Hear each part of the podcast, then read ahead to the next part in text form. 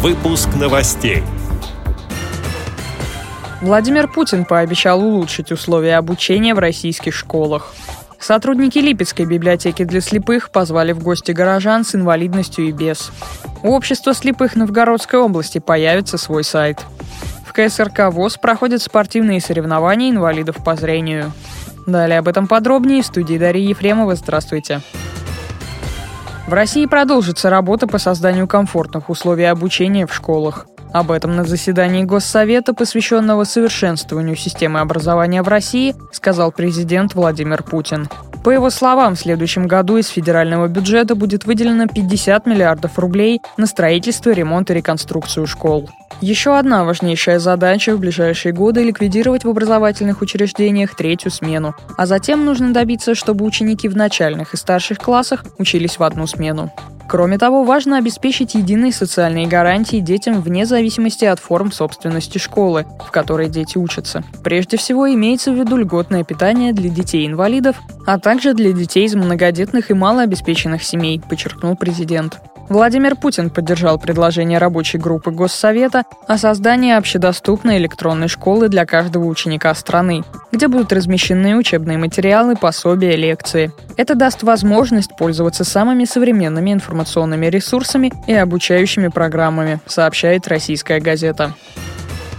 Липецкая областная специальная библиотека для слепых провела день открытых дверей под названием «Встречаемся в библиотеке». Акция была организована для информирования читателей и общественности о работе библиотеки, о проектах, реализуемых ее сотрудниками по программе «Доступная среда», а также для пропаганды чтения в среде инвалидов. В рамках встречи состоялась экскурсия по библиотеке, литературная игра для детей «Сказочная ассорти», показ фильма с тифлокомментарием. Кроме того, в этот день прошел мастер-класс «Быстрый поиск» или «Успешная библионавигация в правовом поле», а все желающие смогли получить консультацию юриста по вопросам ЖКХ. У общества слепых Новгородской области появится свой сайт. Эта идея была озвучена на областном семинаре для консультантов-общественников. Работа над проектом начнется в феврале 2016 года. Также на встрече было отмечено, что в этом году региональная организация ВОЗ получила субсидию из областного бюджета в размере 300 тысяч рублей. На эти деньги были закуплены современные тифлофлешплееры, сообщает сайт информационного агентства «Великий Новгород». КСРК ВОЗ проходит физкультурно-спортивный фестиваль инвалидов по зрению города Москвы. Как отмечают организаторы, соревнования направлены как на поддержку здорового образа жизни и организацию досуга, так и на привлечение инвалидов к занятиям спортом. В течение трех дней спортивного праздника спортсмены покажут ловкость и будут состязаться за награды в веселых стартах, игре в пионербол, настольный теннис и других. Об этом рассказал начальник отдела реабилитации средствами физической культуры и спорта, заслуженный тренер России Виктор Баженов.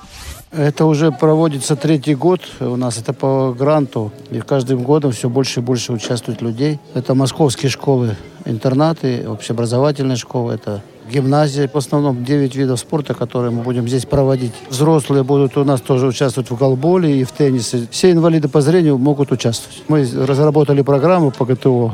Из этой программы будем делать упражнения. Помогают организаторам волонтеры из числа студентов Российского государственного социального университета. Будущий реабилитолог Владимир Шумкин поделился, что организовывать детские команды для соревнований приходится сложнее, чем взрослые. Я бы сказал, что с детьми сложнее намного.